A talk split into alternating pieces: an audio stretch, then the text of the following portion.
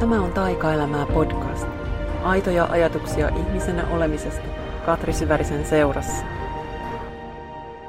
Moikka! Tervetuloa kuuntelemaan taas Taikaelämää podcastia. Terveisiä täältä mun olohuoneen matolta, vakiopaikalta. Tosin nyt tämä näyttää mulle täältä ihan uudelta. Olen tässä viime päivinä siirtynyt pikkuhiljaa sisustamaan kesäpihan sijaan tätä omaa sisätilaa täällä. Eli nyt tässä kun kesän on laitellut noita pihahommia ja ihastunut kasvien kanssa touhuiluun ja sitten on tässä ajatellut, että ehkä mahdollisesti tässä nyt syksyä kohti, niin sitten myös tänne sisälle alan hankkia vähän enemmän jotain vihreää. Mulla on muutama kasvi täällä ollut, mutta nyt mä oon just muutama päivä sitten käynyt hakemassa, löysin torin kautta aivan ihanan kukkapöydän. Ja se on nyt tässä mun suoraan edessä. Ja täällä heti huomaa, että kaikki paikat on heti vähän toisenlaisia, kun jotain liikkuu. Kun huomasin, että tästä täytyy vähän siirrellä juttuja, mä tarvin tänne vähän äh, huonekaluja nyt sitten mahdollista uutta viheralttariani varten, niin, niin sitten heti jotenkin tosi pienikin muutos heti auttaa siihen, että, että tuntuu, että hei, on jotain uutta. Ja katsotaan, lähdenkö tästä taas viikonloppuna kasvien metsästysmatkalle. Saa nähdä. Se on ollut tässä nyt vähän agendalla pitkin viime kuukausia. Mutta tänään ajattelin jutella en pihahommista enkä kasveista, vaan mun kirjoituspolusta kirjoittajan polusta. Ja samalla erityisesti kirjoittajaksi kasvamisen matkasta. voi olla, että tätä kuuntelee moni semmonenkin, joka ei välttämättä ole pätkääkään kiinnostunut nimenomaan kirjoittamisesta, mutta mä toivon, että sä voisit kuunnella tätä siltä kantilta, että, että mikä tahansa tässä niin kuin konkretian sijaan näissä ajatuksissa ja tässä mun polussa voisikin ehkä olla semmoista, mitä sä voisit ammentaa sinne sun haaveisiin ja unelmiin ja varsinkin niihin sellaisiin haaveisiin, joista sä et ole vielä edes tietoinen. Koska ainakin mun polku on niin vahvasti just sitä semmoista tiedostamattoman esiin kaivamista. Että se ei ole se lapsuuden haave ja that's it ja sitten sillä mennään ja sitten noudatetaan suunnitelmia, vaan päinvastoin elämä multa ihan koko ajan riisuu kaikkia suunnitelmia. Aina kun mä yritän kovasti jotenkin miettiä, että näin tämä nyt menee, niin ihan hetken päästä mulle näytetään, että ei, kun sun pitää vaan olla tässä ja antaa asioiden avautua hetki hetkeltä. Ja mä itse asiassa just äsken, mä olin tuossa aamukävelyllä, kävin taas aamuuinilla tuolla vakiorannassa paikassa, niin jotenkin mietin siinä kävellessäni, että, että jos mun pitäisi nyt just tiivistää tämmöinen oma elämän polku yhdellä sanalla, niin mulle tulisi mieleen englanninkielen sana unfold, joka on, se on suomeksi levittäytyä, avautua, paljastua, tapahtua, jotain, jotain tämän tyyppistä, mutta mun mielestä mikään suomennos ei oikein kuvaa sitä, mitä se unfold mulle tarkoittaa. Ja se on just sitä, että, että ei vaan niin yksi asia tapahdu tai yksi asia paljastu, vaan koko ajan tapahtuu ja paljastuu jotain uutta. Ja aina se yksi asia, minkä mä teen, ja se yksi hetki, jossa mä uskallan olla läsnä, niin se avaa mahdollisuuden johonkin uuteen. Ja juuri tätä on ollut mulla tämä kirjoittajaksi kasvaminen. Ja mä luulen, että että jotain, mitä mä tuun tässä nyt juttelemaan, niin siellä voi olla sitten just semmoista, mitä todellakin voi niinku soveltaa ihan mihin tahansa, mitä on sitten siellä omissa haaveissa ja just niissä haaveissa, jotka ei ole vielä edes tullut siihen sun tietoisuuteen. Mä tiedän, että ainakin mun ihmiset, joiden kanssa nykyään olen tekemisissä, niin, jotka, joihin olen vaikka tutustunut vasta ihan viime vuosina, niin mä oon just saanut sitä semmoista palautetta, että et, et mä oon niin selvästi tällä mun omalla polulla ja että tämä on niin tavallaan ihan itsestään selvää nämä asiat, mitä mä nyt teen. vaikka just kirjojen kirjoittaminen ja tämä ohjaustyö ja jooga ja niin poispäin, että ne niin näyttäytyy just niin selkeänä, että näinhän tämän kuuluukin olla. Mutta mulle näissä ei ole ollut mitään itsestään selvää. Ja se on ehkä myös yksi semmoinen tosi iso yleisviesti, jota mä haluaisin jakaa, että, että just sekin ihminen, jota sä ehkä jossain ihailet, joka tekee jotain tosi suurta ja tosi hienoa, ehkä tosi isossa mittakaavassa, en, en nyt puhu itsestäni, mutta moni tämmöinen joku oikein esikuva ja idoli, niin, niin voi olla, että sillekään niin kuin mikään ei ole ollut itsestään selvää. Että se joka päivä uudestaan ja uudestaan joutuu palaamaan niin kuin sen äärelle, että hei, uskoinko mä itseeni, osaanko mä oikeasti tämän homman, onko mulla lupa äh, niin kuin nauttia tästä kaikesta, onko mulla äh, lupa ottaa tilaa itselleni, onko mulla lupa ottaa tilaa mun luovuudelle, onko tästä kellekään mitään hyötyä. Et sen olen jo niin kuin tässä vuosien varrella oppinut, että, että se, se niin kuin kulkee mukana ihan kaikilla tasoilla. Ja joo, totta kai sitten on niitä, joilla on 150 prosenttinen itseluottamus ihan kaikkeen, mihin ne ryhtyy. Ja joo, siinä on monta kertaa jotain tosi arvokasta, mutta mä arvostan itse vielä paljon enemmän sit sitä, että, että uskaltaa antaa sen oman polun unfold, vaikka olisikin epävarma ja vaikka ei tietäisi yhtään mitä on tekemässä. Ja mullakin tämä polku on vähän semmoinen, että, että musta olisi ihan hirveän kiva joskus vaikka vähän aikaa niin kuin tuntee, että tämän asian mä ihan oikeasti osaan. Että tässä mulla on nyt niin kuin vuosikausien mm, semmoinen, että, että tätä mä oon työstänyt ja nyt mä niin kuin tiedän tämän unissani ja kaikki on, on niin kuin jotenkin päivän selvää. Ja mulle taas elämän polku kulkee just niin, että mä jatkuvasti tunnen, että mä opettelen jotain uutta. Just tämä unfold tarkoittaa sitä, että, että vuosi vuodelta niin mun ammattiin avautuu uusia syvyyksiä ja uusia alueita ja, ja sitten mä oon koko ajan siinä aloittelijan tilassa. Ja sen kanssa oon nykyään sitten yritän olla sinut, vaikka välillä just toivoisinkin, että, että voi voi kun ei taas tarvitsisi miettiä, että miksi mä nyt ryhdyn tällaiseen uuteen ja pelottavaan, että saisinko mä vaan tehdä sitä vanhaa ja tuttua. Ja sitten kuitenkin mä tiedän, että, että se vanha ja tuttu turvallinen ei miellyttäisi mua ihan kauhean kauaa, koska siinä mä en sitten kuitenkaan pääse kasvamaan. Ja just tämä piste, missä mä vaikka nyt oon, että jos oot varsinkin pidempään seurannut mun juttuja, niin mä oon nyt kuitenkin kirjoittanut kirjoja sieltä 2009 alkaen ja nyt just tässä seitsemäs kirja on viimeistelyssä. Mä oon juuri tänään saanut sen toista kansiversiota tuossa kommentoida ja nyt jo meni tosi helposti tämä kansiprosessi. Näyttäisi siltä, että siitä tuli helpolla juuri se oikea, mitä, mitä kuuluukin tulla. Ja, ja tämmöisiä asioita, jotka silloin alkuun oli ihan super, super ihmeellisiä ja nyt huomaa, että okei, että nyt tässä alkaa olla kuitenkin jo sitten et itse asiassa niitä semmoisia tuttuja askelia alkaakin tulla, että et, kyllä mä ihan oikeasti tiedän, että, että se polku, mitä mä oon kulkenut, niin siinä on hyvin niin kuin selkeät ne, että et miksi mä oon tehnyt mitäkin, koska sitten myöhemmin mä oon päässyt sit hyödyntää sitä, mikä on voinut sitten kuitenkin ehkä muillekin näyttäytyy välillä semmoisena irrallisena, että miksi sä nyt oot touhunut tuommoista ja tämmöistä. Ja sitten kuitenkin se unfold jotenkin tarkoittaa sitä, että, että kaikki mikä on tapahtunut, niin, niin se rakentaa sitten jotain uutta ja tuo pohjaa sille, että se uusi voi avautua. Että tässä on vähän tällainen niin kuin molemmat puolet, että mulla on se tunne, että että et koko ajan tulee uutta ja mä oon taas ihan pihalla. Ja kuitenkin mä tiedän, että, että tällä mun polulla on niin kuin pitkä historia, pitkä tarina ja sen on kuulunut mennä just niin. Mä opin tosi nuorena lukemaan ja kirjoittamaan.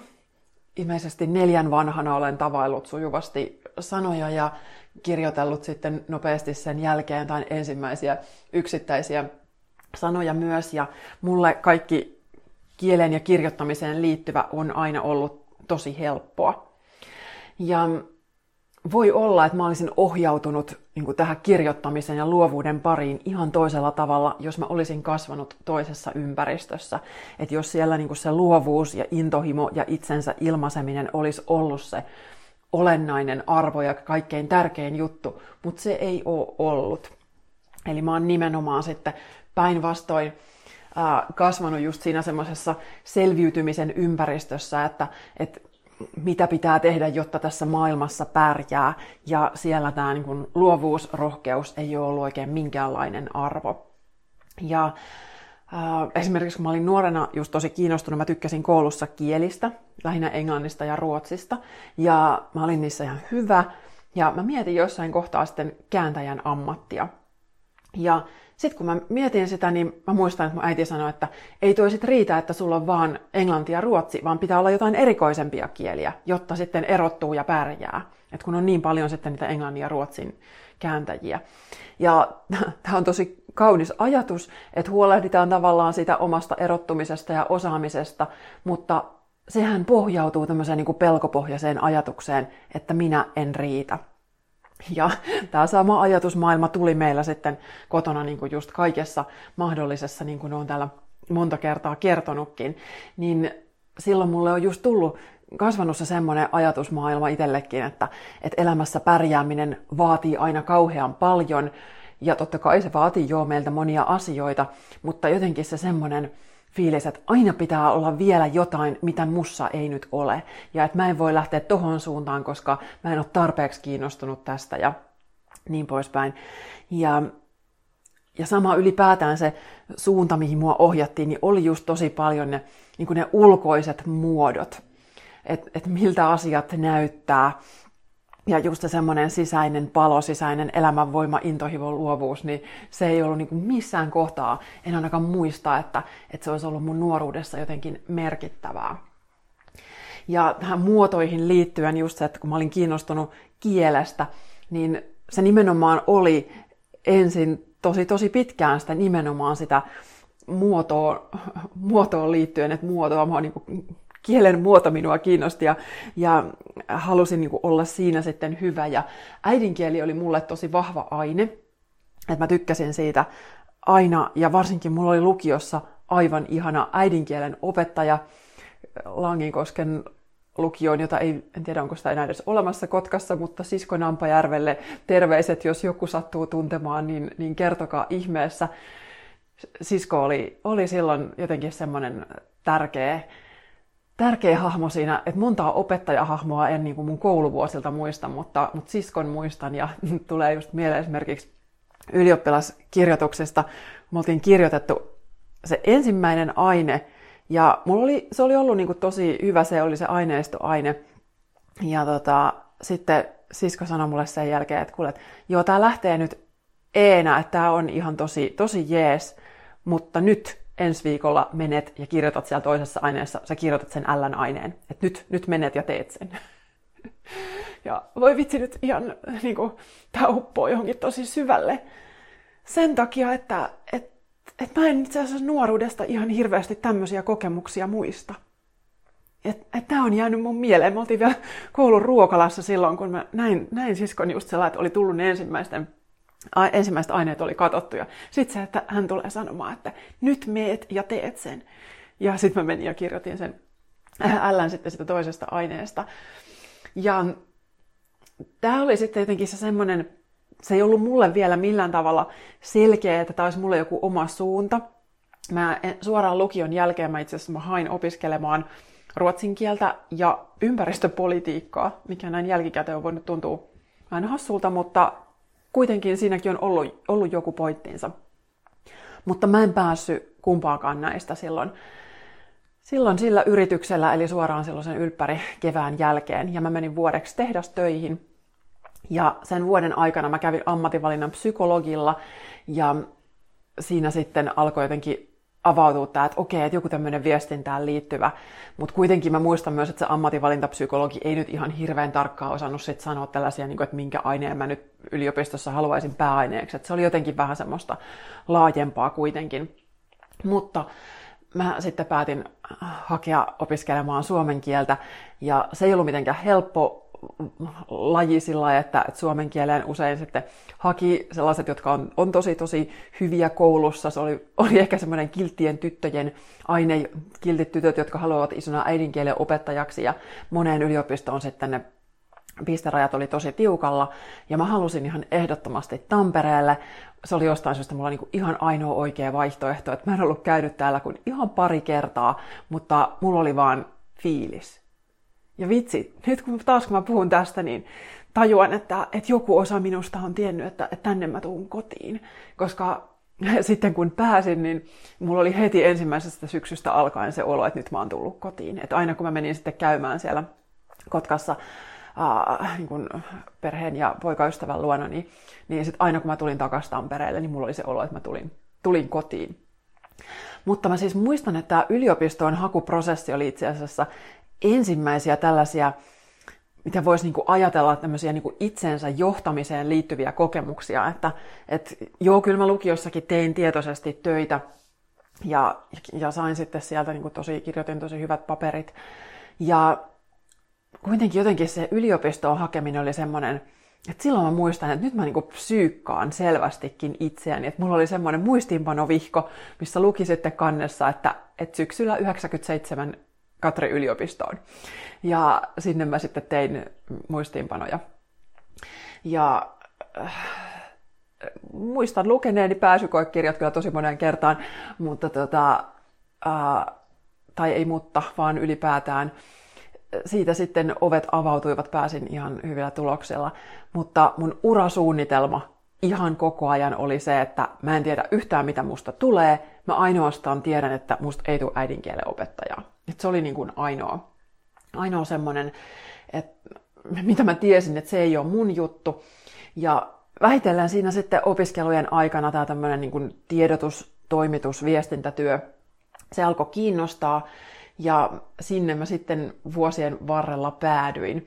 Että mä tein siinä sitten no, osa-aikaisena toimittajahommia, freelance-töitä ihan viimeisten opiskeluvuosien aikana ja sitten myös valmistuttuani, niin päädyin sitten näihin hommiin ja vuoden verran olin Suomen Kenneliiton koiramelehdessä vakitöissä siellä ja se oli mulle silloin semmoinen unelmatyöpaikka, kun harrastin aktiivisesti koirajuttuja, mutta kuitenkin sitten mulla oli jotenkin se polte, polte poispäin tämmöisestä systeemistä ja sitten päädyin yrittäjäksi 2007 alkupuolella.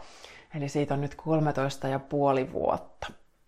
Ja siinä sitten tein erilaisia, mä paljon tein kirjoitustöitä, mä oon kirjoittanut varmaan muutamia tuhansia artikkeleita tosi monenlaisista aiheista, ja mä oon kyllä tykännyt aina, aina just siitä, että sain uppoutua uuteen aiheeseen, ja oli niin tosi antoisia juttukeikkoja, tosi kiehtovia teemoja.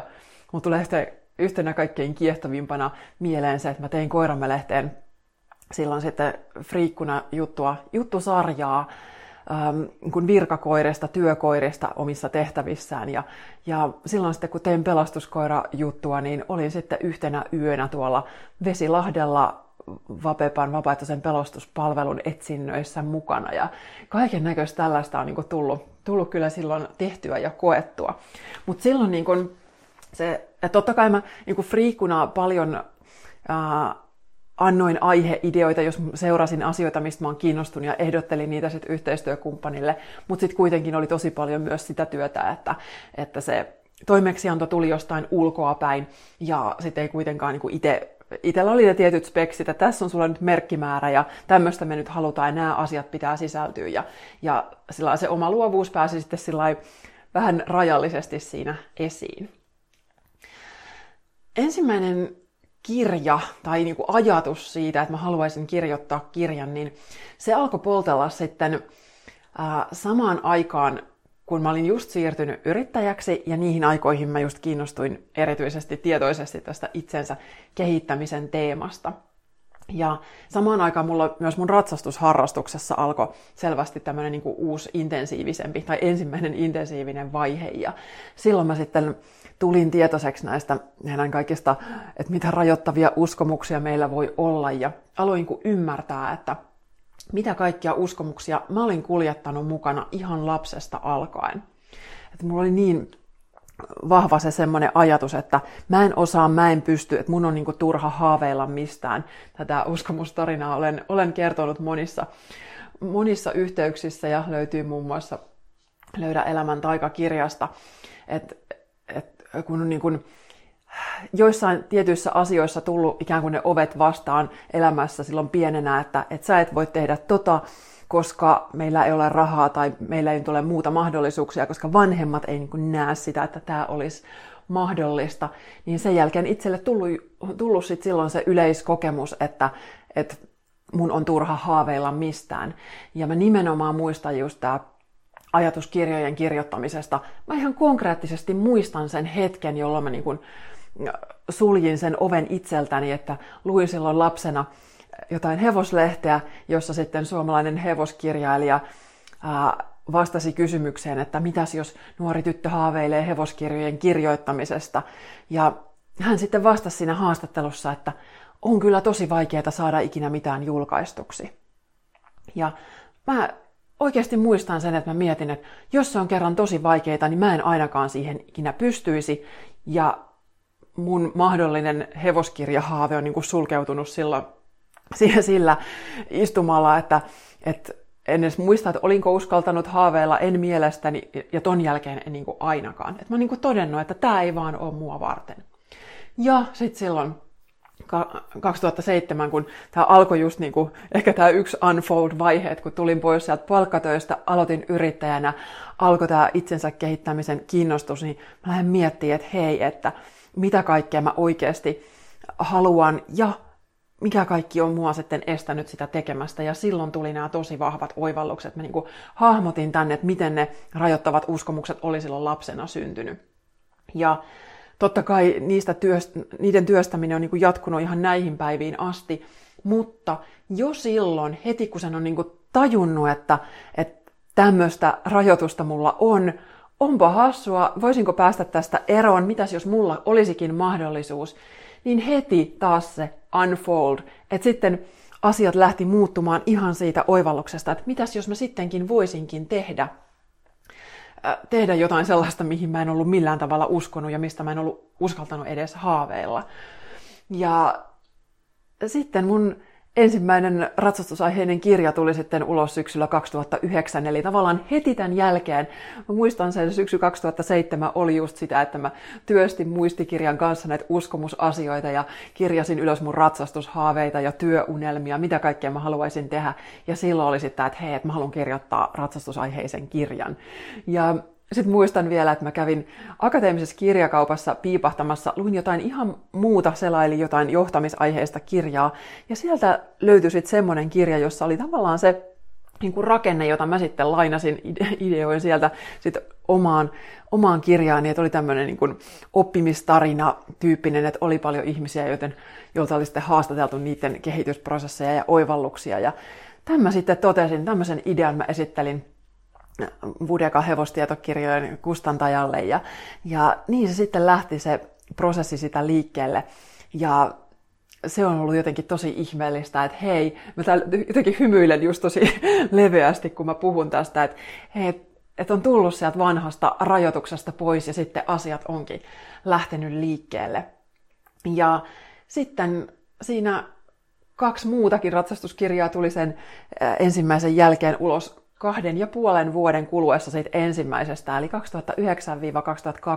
2009-2012, niin sillä välillä mulla tuli, tuli ulos syvemmälle satulaan tavoitteena tasapaino, jotka oli näitä molemmat näitä suomalaisten ratsastuksen ammattilaisten oppimistarinoita, että niissä oli molemmissa kymmenen haastateltavaa ja ne oli ihan huikeita, että mä pääsin tapaamaan ihan mielettömiä ihmisiä ja ne oli tosi oivaltavia ja niistä kirjoista tuli ihan huikeat palautteet, että, että just, että näissä kerrotaan sellaisia asioita, mitä, mitä missään muualla ei niin kuin nämä, niin kuin, nämä ihmiset päässyt kertomaan, niitä ei missään lehtihaastatteluissa puhuttu.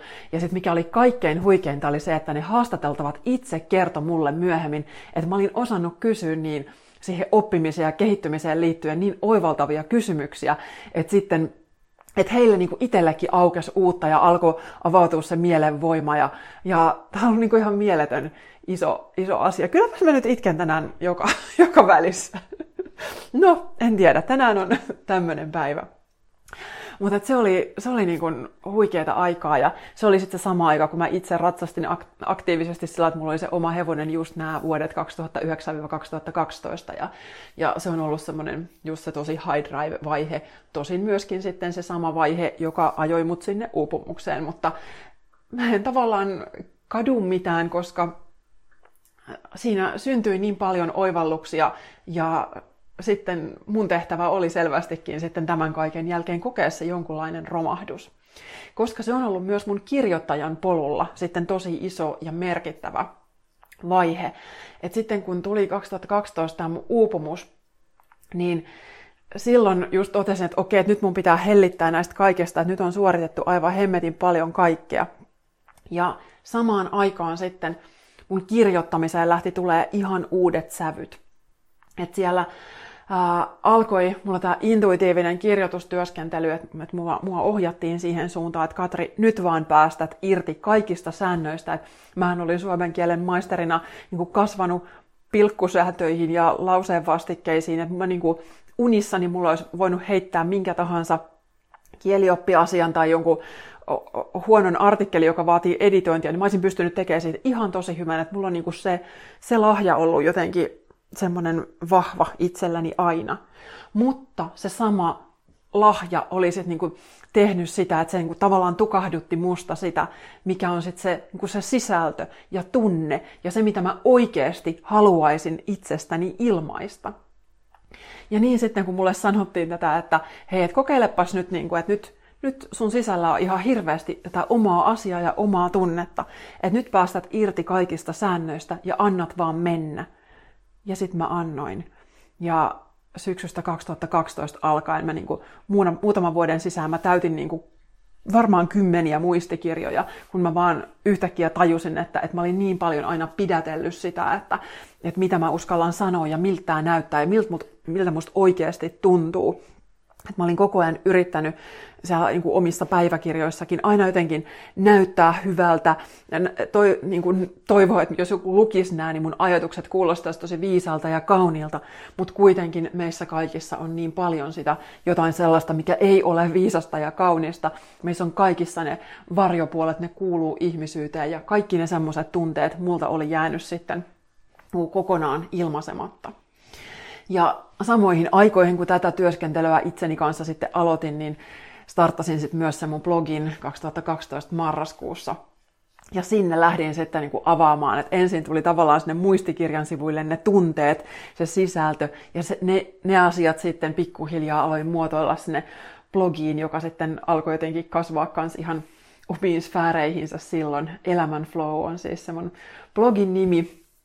Ja siinä sitten neljä, viisi vuotta oli sen kanssa niin kuin tosi aktiivista aikaa ja siitä sitten niin kuin syntyi tämä mun Löydä elämän taikakirja, eli tämä mun muistelmateos, niin se oli niin kuin tämä mun toipumisen vuodet sitten, eli muistan, että 2015 alkupuolella mä ekan kerran ajattelin, että hei, että nyt, nyt mä oon tässä toipumisprosessissa sen verran pitkällä, että tästä voisi syntyä, syntyä kirja, että oli niitä blogitekstejä jo sen verran, ja sitten kuitenkin tässä universumi järjesteli asioita vielä hetken, että, että sitten pyörähti niin kuin muitakin asioita liikkeelle ja tämä hidasta elämää kirjaperhe alkoi syntyä.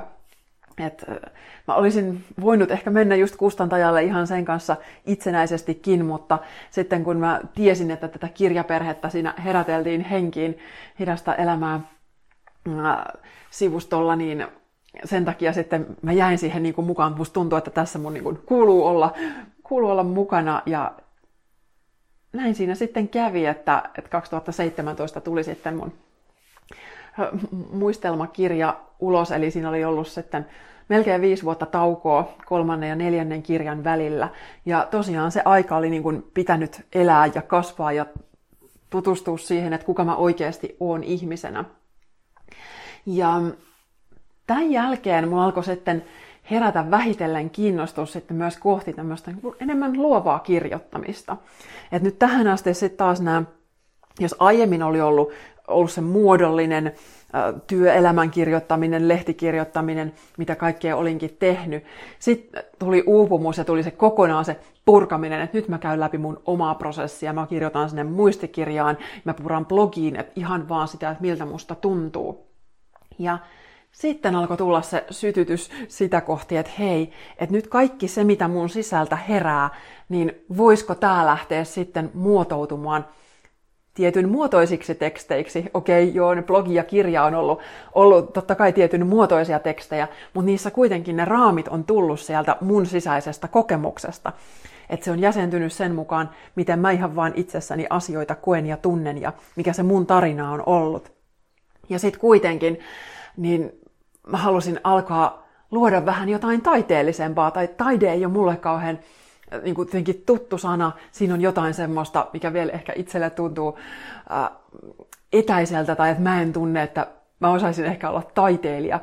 Mutta musta alkoi herätä silloin 2017 jotenkin sit se ajatus, että hei, että mä oonkin kirjoittaja.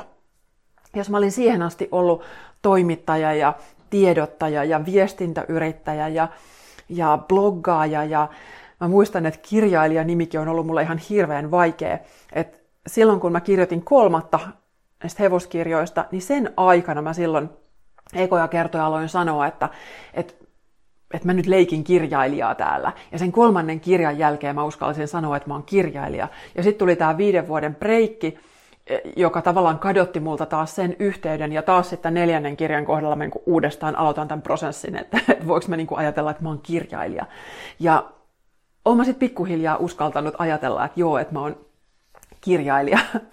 Mutta, ja tämä vaan siis kertoo siitä, että, että kuinka paljon siihen kirjailijuuteen liitetään näitä tällaisia myyttejä, että kuka siihen pystyy ja kuka ei. Ja kertoo myös siitä, että kuinka paljon mulla on omia rajoittavia uskomuksia. Mutta sitten lisäksi mulla alkoi herätä tämä jotenkin se niin kuin, sana kirjoittaja alkoi niin kuin, nousta mun sisältä. Muistan sen ihan 2017 kesälämästä jotenkin työstin ja pyörittelin ja mä aloin tajuta, että mä en ole vaan se muodollinen kirjoittaja, että nämä äskeiset nimikkeet, mitä mä tässä luettelin, niin nehän viittaa jotenkin kaikki johonkin tiettyyn formaattiin. Ja sitten mä aloin tajuta, että hei, että ei kun mä haluan luoda jotain omaa, mun sielusta on tulossa jotain, minkä muodolla mulla ei ole vielä niin kuin, ei ole mitään hajua, mihin muotoon se on tulossa, mutta että mä olen sydämessäni kirjoittaja. Ja se oli jotenkin tosi uusi, iso, ihmeellinen oivallus.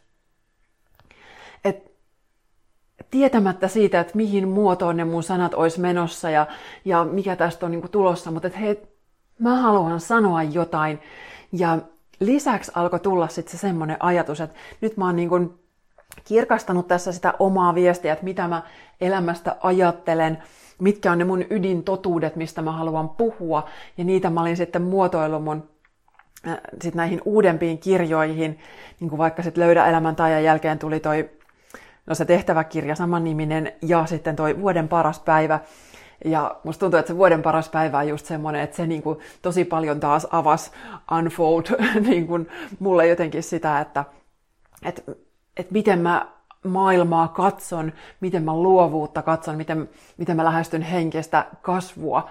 Ja se oli niin kuin todella se prosessi myös semmoinen, niin kuin voi käyttää sitä unfold-sanaa, koska se kirja vasta niin kuin itsessään, se kirjoitusprosessi niin kuin näytti mulle, että mitä mä oikeastaan olin tekemässä. Mutta että siinä kohtaa mä jotenkin tajusin, että okei, nyt tämä mun ydinviesti on olemassa, että mä ymmärrän tätä kasvua ja sen syklistä luonnetta, mutta nyt mä haluan tätä kasvua alkaa sitten tuoda jotenkin jonkunlaisissa muodoissa ja mä haluan ruveta sen ympärille sitten rakentaa jotain, jotain omia maailmoja. Ja mä en ole ikinä just ajatellut, että, että mä osaisin sitten tehdä mitään fiktiivistä, että mä en ole ollut mitenkään kauhean kirjallisuusorientoitunut, paitsi siis nuorena mä luin ihan hirveästi. Mutta sitten aikuisena, kun tämä suorittajan elämä vei mut mennessään, niin sitten mä luin niin paljon opiskelujuttuja opiskeluvuosina, ja sitten sen jälkeen just tätä itsensä kehittämisen kirjallisuutta, ja kaikki piti olla aina niin hyödyllistä, että mä en osannut antautua ja uppoutua tarinoille ja jotenkin se, millekään semmoiselle, mikä ei ollut mulle siinä hetkessä totta. Ja nyt yhtäkkiä taas tämä alkoi avautua. Että hei, että mä haluan luoda, mutta mä haluan myös lukea, mä haluan katsoa. Ja mitäs jos se olisikin mulle mahdollista? Tätähän mä oon jakanut täällä aikaisemminkin nyt sitten tätä näiden viime vuosien prosessia, kun mulla alkoi silloin pari vuotta sitten tämä ajatus, että se vaan niin puski taas läpi pikkuhiljaa, niin kuin monet mun ideat on ollut, niin kuin vaikka joogaopettajuus aikoinaan, että hei, pitäisiköhän mennä joogaopettajakoulutukseen, ja sitten se ei yhtään tunnu omalta ensin, koska se on jotenkin niin kaukana siitä, mikä on itselle totta. Ja, ja sitten kuitenkin, kun sille niin kuin taas avautuu sille ajatukselle, niin sitten yhtäkkiä se on niin, kuin niin totisen totta, että mikään ei voisi olla enempää minua kuin sit se, mille mä niin kuin antaudun. Niin tässä on ollut nyt sit se ihan sama. Alkoi puskea se esiin se ajatus, että voisiko mä kirjoittaa fantasiaa. Olisiko musta siihen? Ja taas se, että mitä helvettiä. Tämä on niin, kuin niin vieras ajatus, että mä en pysty, mä en kykene. Ja sitten siitä lähti sitten tämä, mikä on nyt kohta jo kaksi vuotta kestänyt, ikään kuin tämä prosessi, että lähdin sulattelemaan tätä, tätä ajatusta. Ja se toi niin kuin tosi voimakkaita tunteita esiin. Ja sitten yhtäkkiä niin kuin elämä näytti kaikin tavoin. Tuli nämä monta pientä tapahtumaa.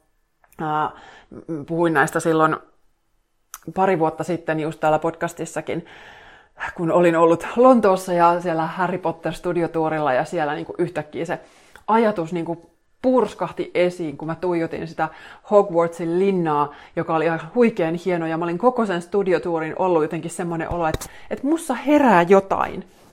Että et mä niinku tunnen, että mun kehossa pulppuilee jotain asioita ja mä en tiedä mitä tää on. Ja sitten kun mä tuun sinne sen linnan äärelle, niin sitten mä yhtäkkiä niinku tajuan, että mä oon aina sanonut ihmisille mun omienkin aiempien kokemusten perusteella ja takia, että, että jos joku ajatus ei jätä sua rauhaan, niin sun pitää tehdä sille tilaa. Että oot itsellesi velkaa sen, että sä katot, että mihin tämä ajatus niin kun veisi sua. Ja nyt mulla toistuu uudestaan ja uudestaan tämä, että, että pitäisikö mun kirjoittaa fantasiaa.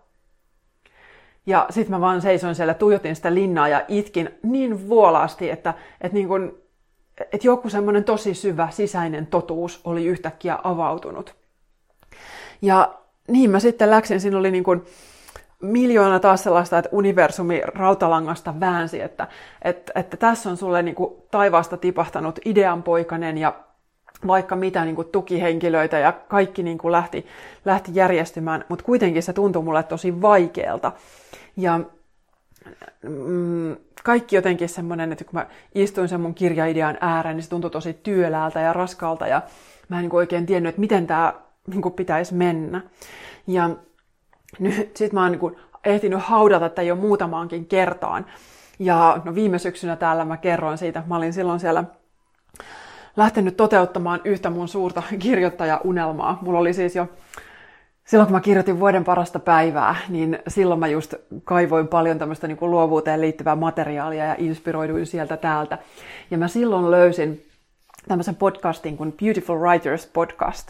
Ja mä sitä sitten rupesin kuuntelemaan. Siinä oli aivan ihanat hostit. Silloin oli Daniela Laporte toisena ja Linda Sievertsen oli sitten se, joka, joka tätä nyt niin kuin ykkösenä pitää. Ja mä tykkä, tykkäsin siitä Lindan lähestymistavasta, että hänelläkin on tällainen niin kuin hyvin henkinen, jopa spirituaalinen ajatus ja sitten kuitenkin myös se niin kuin vahva yhteys siihen niin kuin konkreettiseen kirjoittamiseen, kustannusmaailmaan ja niin poispäin.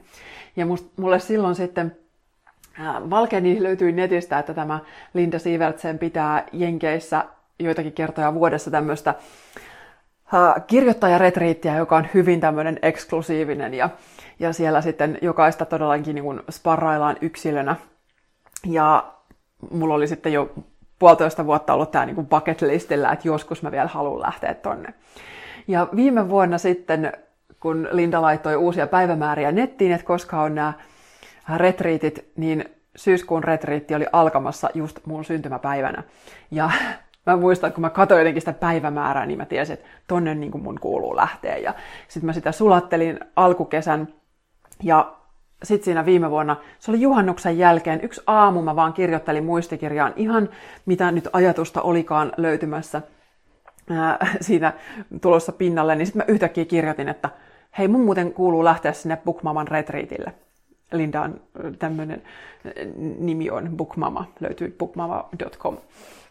Niin sitten tuli vaan se taas se ajatus, että, että tämä on niin kuin mulla ainakin se tapa, millä nämä, nämä isot asiat putkahtelee, kun mä vaan uskallan olla niin kuin niiden sisäisten viestien äärellä. Että ne ei ole ollut mitään tällaisia lapsuuden haaveita, joita mä nyt sitten niin kuin tässä hirveätä vauhtia toteutan, vaan ne tulee nyt, tämä unfold once again, että, että pieninä ajatuksina, jotka olisi todella helppo hylätä, mutta kun mä en enää halua niin kun, hylätä itseäni, mä en halua hylätä mun unelmia, en enää koskaan. Että sitten tulee se vaan se fiilis, että tämä, tämä mun täytyy katsoa, vaikka mua niin pelottaa ihan hirveästi sitten, että mitä helvettiä se retriitti oli ihan superkallis ja, ja mä todella niin pistin sinne säästöni peliin ja, ja kuitenkin samaan aikaan sellainen, niin että mitä ihmettä mä täällä nyt niin teen. Ja mä sain sieltä niin suuren opetuksen, että, että niin kuin suurempaa ei voi, voi saada, koska se, miksi mä halusin sinne, oli se, että mä halusin, että näitä mun jo olemassa olevia hyvinvointikirjoja, että niitä voitaisiin vaikka sitten kääntää englanniksi, että, että voisi niin edistää sitten sitä asiaa, että etsiä agenttia tai niin kuin mikä onkaan niin kuin siinä sitten se juttu. Ja sitten kun mä menin sinne retriitille, niin siinä heti ekana päivänä Linda sitten sanoi, että kun meillä sitten on, oli ne semmoiset online, online, one-on-one coaching-sessiot, eli ihan tämmöiset privaatti hetket hänen kanssaan, niin hän sitten sanoi siinä ekassa tapaamisessa, että, että sitten siellä ensimmäisessä one-on-one sessiossa hän tulee kysymään teiltä, että, että mikä on se sun ultimate unelma kirjoittajana. Että mitä sä niin oikeasti todella haluat. Ja mä muistan, että mä ajattelin jo, että nyt mä jään niin kiinni jostain. Et mä oon sanonut, että mä haluan tulla näiden mun olemassa olevien kirjojen kanssa tänne ja käännättää niitä englanniksi, mutta tämä ei ole mulle niinku täysin totta. Se ei ole mun ultimate unelma kirjoittajana. Ja sitten siellä ekassa tapaamisessa me taas sitten purskautin sille, että, että oikeasti mä itse asiassa haluan kirjoittaa fantasiaa. Se on se mun ultimate unelma. Ja taas itkin, taas itken nyt. Ja sitten mä olin aivan todella, todella häkeltynyt siitä, koska nyt mä oon niin hemmetti matkustanut tänne näin ja mulla on joku suunnitelma ja sitten kuitenkaan se mun suunnitelma ei ole menossa mihinkään suuntaan toteutumassa just tällaisena. Ja sitten ne kuitenkin se ryhmä oli ihan huikean ihana, ne niin kaikki näki musta, että okei, että nyt kun mä tunnustan tämän unelman itselleni, niin nyt mä oon niin oikean asian äärellä, että tätä mun kuuluu tehdä. Että se on niin se oikea, oikea suunta minulle. Ja koska mä olin just silloin viime kesänä semmoisen niin puolen vuoden työstämisen jälkeen mä olin just hylännyt sen mun fantasia-idean, niin sit mun piti mennä niin kuin, ja maksaa kallis läksy tavallaan siitä ja tehdä iso reissu, jota en siis kadu sekuntiakaan. Se oli todella kaunis ja arvokas kokemus. Mutta että, että sitten niin kuin tavallaan se, että jos et sä kuuntele sun unelmia, niin se hinta siitä on, on niin kuin tosi kallis. Että jos et sä kuuntele sun sydäntä, niin siitä joutuu maksamaan. Mä jouduin maksamaan ihan konkreettisesti rahaa, mutta ää, musta tuntuu, että jos mä en olisi tehnyt sitä, niin seuraava olisi sitten, että ikään kuin terveys sitten jostain kohtaa puskee. Tai niin kuin jotkut oireet ja sairaudet tulee läpi, että sit niin kroppa ei kestä sitä, jos se luovuus ja se elämän energia, mitä mun sydämen kautta on tulossa, niin jos se ei pääse esiin, niin, niin sitten niin kuin joku tukahtuu, tukehtuu, jollain tavalla niin kuin se unfold loppuu ja sitten mikään ei niin kuin, virtaa enää oikein. Ja niin sitten kun mä palasin sieltä, mä tajusin, että okei, että mun pitää niin kuin todella antaa tälle asialle tilaa. Ja sitten hassuinta on se, että nyt sen ensimmäisen idean rinnalle on just tosiaan tullut tämä toinen idea, joka on vielä aivan hulvattoman paljon ähm, kunnianhimoisempi kuin se ensimmäinen. Ja nyt mä oon työstänyt sitä sitten alkukesän tätä, tätä uutta ideaa, koska se on tuntunut niin paljon nyt mulle oikeammalta, mutta mä tajuan, että mä tarvitsin sen ensimmäisen idean siihen, että mä pääsen tavallaan tästä kynnyksestä yli, koska se ensimmäinen idea oli niin sanotusti helpompi. Että jos ekana olisi tullut tämä idea, jonka kanssa mä nyt täällä työskentelen, niin se olisi ollut niin, kuin niin massiivinen, että mä en olisi uskaltanut ajatellakaan sitä. Mutta tämä eka helpompi idea oli kuin tavallaan pehmittänyt mua. Se oli alentanut sitä kynnystä, tarttuu johonkin. Ja nyt sitten niin kuin edelleenkin pelottaa ja hirvittää ja tuntuu siltä, sanon jatkuvasti, että mä en tiedä tuleeko tästä koskaan mitään, mutta nyt ainakin mä annan itselleni tilaisuuden. Ja tämä oli itse asiassa vielä sen verran liittyy tähän se, että että miten niin jokainen päätös ja valinta, ää, kun sä teet itsesi hyväksi ja kun sä niin kuin päätät olla itsesi puolella ja sen sun luovuuden puolella ja sä päätät avata jonkun oven ja sä päätät tehdä itsellesi tilaa, niin siitä seuraa jotain muuta, joka niin kuin lähtee myös liikkeelle. Koska siis silloin vuosi sitten kesällä, ää, kun mä olin just sit päättänyt tämän, että mä lähden sinne Karmeliin, sinne kirjoittajaretriitille, niin se oli tosi iso, iso, iso päätös, niin mä muistan, että sitten mä ajattelen, että no hitto, että mun täytyy nyt oikeasti ehkä vähän suhtautua tähän mun kirjoittajuuteen ja kirjailijuuteen vakavammin. että, että jos mä nyt ihan oikeasti panostan tähän tällä tavalla, niin se varmaan tarkoittaa, että mä oon ihan oikea kirjailija ja kirjoittaja. Ja mulla oli silloin sitten jo työn alla, ää, niin kun ainakin ajatuksen tasolla ja vähän jäsentely, luonnostelutasolla, tämä mun seuraava Hidasta elämää kirja. Ää, ja sitten kun mä olin niin tehnyt sen retriittipäätöksen ja ajatellut, että hei mun pitää nyt suhtautua tähän mun kirjailijuuteen jotenkin vakavasti, ja sillä hyvällä tavalla vakavasti, että nyt niin oikeasti teen siihen itselleni tilaa sille luomiselle, niin sitten mä päätin niin just tarttua silloin siihen tähän seuraavaan hidasta elämää kirjaan, että okei, nyt, nyt mä rupean sitten työstää. Mä olin siihen asti tosiaan vaan kerännyt matskua ja jäsennellyt ja luonnosteluasioita, mutta nyt mä ajattelen, että no niin, mä otan tästä nyt ensimmäisen, tai uuden tyhjän tiedoston ja ensimmäisen luvun ja lähdetään liikkeelle. Niin siitä aukesi jotenkin semmoinen putki, että mä kirjoitin siitä melkein puolet siitä kirjasta kolmessa viikossa. Että mä ihan niin kuin se, taas kun mä olin niin kuin antanut sen tilaisuuden ja avannut sen oven, niin yhtäkkiä siitä aukesi niin kuin naps, että nyt niin kuin tulva olisi niin kuin päässyt vyörymään jonnekin, joku pato on murtunut. Ja mun ei tarvinnut mitään muuta kuin aina joka päivä pariksi kolmeksi tunniksi istua koneen ääreen ja sitä tekstiä vaan niin kuin tulvi. Ja se oli todella valmista tekstiä. Niin yhtäkkiä niin kuin se, mulla oli tässä, tässä kirjassa on semmoinen niin kuin vähän pidempi prosessi, että se on nyt se vuosi sitten keväällä siitä sovittiin ja, ja nyt se on, mulla on deadline tässä kohtapuoliin ja se ilmestyy nyt sitten tuossa vuodenvaihteessa, niin että tässä on ollut sillä aikaa sitä työstää, niin silloin se jotenkin tuli sitten yhtenä semmoisena tulvahduksena, kun mä olin päättänyt olla itseni ja mun luovuuden puolella. Kun mä olin avannut jonkun oven, että hei mä saan lähteä tuonne Jenkkeihin, mä saan toteuttaa tuon mun mega ison unelman, niin samalla jotain muutakin elämän voimaa virtas niin massiivisesti läpi, että sit puolet siitä kirjasta syntyy kolmessa viikossa. Helpolla lyhyinä muutaman tunnin päivinä. Niin tämä on jotenkin niin kuin se iso, iso opetus, mitä, mitä mä haluaisin niin paljon jakaa, että niin kuin, mulla on tämmöinen lempimielikuva, mikä on tuommoinen englanninkielisen instatilin nimi Doorway to Magic. Uh, sitä ei kannata kauheasti käydä ihmettelemässä, se on erittäin keskeneräinen, mutta se on ollut osa mun, itse asiassa mä oon siinä niissä kuvissa, mitä mä oon sinne tilille työstänyt, niin mä oon siinä käsitellyt tätä mun nyt tätä jälkimmäistä tätä työn alla olevaa romaani-ideaa, niin, niin se on ollut osa, osa tätä romaaniprosessia. Ja se, se ei aukea sitä kellekään muulle, se on ihan vaan mua itseäni varten ja, ja näin se todellakin saa olla. Ja mä just ajattelen, että nykyään se, mitä mä haluan ohjata, mä oon nyt kolme vuotta sitten ohjannut näitä joogaretriittejä kirjoittajille, joka on ollut tämä yksi ilmentymä näistä kaikista asioista, mitä, mitä olen sitten tämän niin kirjoittajuuden ja kirjoittajaksi kasvamisen ympärille halunnut luoda. Niin mä haluan jakaa jotenkin ajatusta ja energiaa tämmöisestä niin kuin uuden ajan kirjoittamisesta, missä asiat ei ole vaan niin suoraviivaisia, että nyt mulla on tässä tavoite ja sitten pusketaan sitä kohti, vaan että luovuus on luonteeltaan syklistä. Siellä voi olla monenlaisia syklejä päällekkäin. Mä voin just avata Instatilin sitä varten, että mä tässä prosessoin asioita jotain toista luovaa juttua varten. Ja sitä ei just kenenkään tarvi nyt ymmärtää mitään, minkään ei tarvi olla valmista, minkään ei tarvi tulla valmiiksi, vaan että Tämä on oikeasti sitä oman elämän, elämän voiman vapauttamista ja työstämistä ja uskaltamista ja rohkeutta ja mitä tahansa.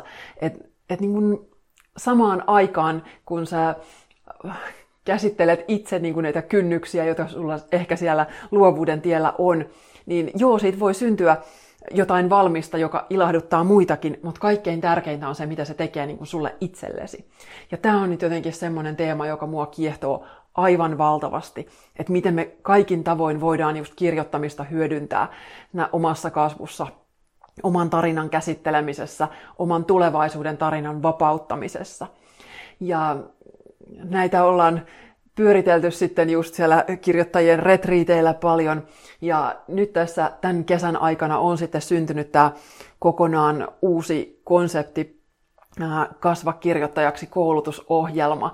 Et siinä on niin kuin sitten seitsemän kuukauden ajan seitsemänä yhteisenä koulutuspäivänä Zoomin kautta, niin siinä pääsee työstämään näitä, näitä teemoja, että mitä se on se oma kasvumatka, miten se näyttäytyy sun teksteissä, miten sä voit hyödyntää kaikkea sitä, mitä sä oot itse kokenut.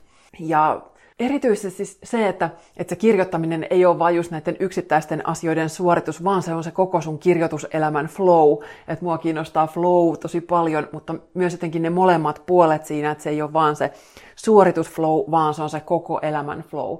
Et ei niin, että nyt pusketaan joku juttu läpi, tämä olisi mikään tämmöinen tietty malli ja haaste, että näin saat kirjan kirjoitettua tietyssä ajassa. Ei, vaan mä haluan nimenomaan vaalia sitä kestävää luovuutta että miten sä pidät itsestäsi huolta, miten sä itsestäsi huolta pitämällä tuet sun luovuutta, kun sä uskallat olla rauhassa ja hoitaa itseäsi ja sun kehoa ja mieltä, niin miten se luovuus kumpuaa sieltä ja miten sen jälkeen sitä tekeminen on mahdollisimman niin kun, helppoa ja virtaavaa, eikä sitten niitä vanhanmallisia, ää, tosi raskaita käsityksiä luovuudesta ja rajoittavia käsityksiä, aika maskuliinisia energioita sen ympärillä usein on. Niin mä haluan nyt olla niin kuin levittämässä tämmöistä uuden ajan kirjoittamisen sanomaa, joka samaan aikaan hoitaa sua, ja sit siitä voi syntyä jotain sellaista, joka hoitaa sun ympäristöä. Ja sillä tavalla me sitten täältä vapautetaan kaikkia näitä tukoksia luovuuden ja elämän voiman tieltä jos yhtään kiinnostaa, niin tämä koulutusohjelma on alkamassa 10. lokakuuta ja ne löytyy mun kotisivuilta katrisyvarinen.fi, niin sieltä on, siellä on tarkemmat tiedot tästä koulutuksesta, niin, niin voi laittaa sitten hakulomaketta tulemaan. Jos yhtään siltä tuntuu, niin mä uskon, että tästä tulee kyllä monelle tosi huikea kasvumatka. Mutta joo, mä oon nyt tällä hetkellä itse kirjoittajana semmoisessa vaiheessa, että että mä todella vahvasti olen niin opetellut asettamaan rajoja, luomaan sitä omaa luomisen tilaa, jotenkin palannut, vaikka puhun uuden ajan kirjoittamisessa, niin tie, kirjoittamisesta, niin silti tietyllä tavalla on semmoinen kuin paluu vanhaan, vähän yksinkertaistamiseen, ei niin paljon ehkä sitä hälinää ympärillä, vaikka toki välillä just se noi laitteet ja some ja kaikki muusta aiheuttaakin, mutta sitä just parhaillaan tosi tiiviisti on opetellut, että, että miten mä voin kaikin tavoin sen arjessa todellakin kun laittaa sen luovuuden ja elämänvoiman etusijalle. Niin tällaisiakin muun muassa sitten siellä koulutuksessa käsitellään. Nyt just tällä hetkellä mulla on vielä kuukausi aikaa viimeistellä tätä mun hidasta elämää kirjaa, josta en vieläkään saa kertoa sen enempää, mutta tuossa syksyn puolella sitten siitä pääsee yksityiskohtia paljastamaan. Ja nyt on just tuo romaaniprosessi vähän sivussa, koska nyt annan aikaa tälle, tälle non-fiction-kirjalle, mutta mä todella todella odotan jo, että pääsen taas nyt palaamaan sitten sen pariin. Ja samaan aikaan mulla sitten just tämä koulutus syntyy tässä. Sekin niin sanotusti unfolds, että ei, äh, ei ole vielä kokonaan alusta loppuun suunniteltu, vaan mulla on myös just ohjaajana hyvin vahvasti annettu sitä viestiä, että, että kaikki tapahtuu niin kuin askel askeleelta, pikkuhiljaa ja sitten ne niin järjestyy aivan täydellisellä tavalla, että, että aina taas tässäkin, jos mä yritän suunnitella jonkun liian valmiiksi, niin sitten sit yleensä tulee tehtyä turhaa työtä, vaan että kun vaan luottaa sillä, että uskaltaa olla tässä hetkessä ja katsoa, että mikä on se, mitä nyt tällä hetkellä tuntuu kaikkein oikeimmalta ja sitten päästään niistä peloista irti siinä hetkessä. Tai, tai toimii sitä pelosta huolimatta, sanotaanko näin, että monta kertaa just tämä tämmöinen heittäytyminen, oli se sitten kirjoittajana tai ohjaajana tai miten tahansa, niin onhan se tosi jännittävää, mutta Mä olen tosi paljon oppinut nauttimaan siitä jännityksestä, koska mä tiedän, että siitä aina seuraa jotain niin ihmeellisiä luomisen kokemuksia, että, että sitten ei voi muuta kuin häkeltyneenä fiilistellä, että tällaistako tulee, tällaistako mä osaan, tämmöisiä ideoita mulla on. Ja kyllä, todellakin sinulla on ihan yhtä lailla lupa siihen kokonaan sun omaan, mitä ikinä se sitten onkaan, mikä sun kautta on tulossa. Toivottavasti näen mahdollisimman monet teistä sitten siellä kasvakirjoittajaksi koulutuksessa. Ja jos ei siellä, niin toivottavasti sitten taas muita reittejä, syksyn retriititkin ovat, ovat auki myös yksi joogaretriittikirjoittajille on sitten lokamarraskuun vaihteessa Tuomiston kartanolla ja sinne vielä jokunen paikka vapaana myös. Hei, tulipas tästä nyt tämmönen monenlaisen tunteen ja drivin jakso. Nyt toivon, että tästä on moni saanut irti itselleen, mikä ikinä onkaan sitten taas se sun polku, sun luovuuden ilmaisemisen tapa tai sun urahaaveet, elämäntehtävä haaveet, niin mieti, että mikä tässä on sellaista, mitä sä voisit soveltaa itsellesi, niin, niin uskon, että me ollaan sitten taas vähän lähempänä, vähän virtaavampaa ja pehmeämpää ja samalla elivoimaisempaa maailmaa. Kiitos aivan tuhannesti, kun kuuntelit. Jatketaan taas. Kiitos, kun kuuntelit Taikaelämää podcastia. Jos tykkäsit, jätä arvostelu tai vinkkaa eteenpäin ystävillesi. Lisää inspiraatiota löydät kirjoistani Löydä elämän taika ja Vuoden paras päivä sekä kotisivuilta katrisyvarinen.fi.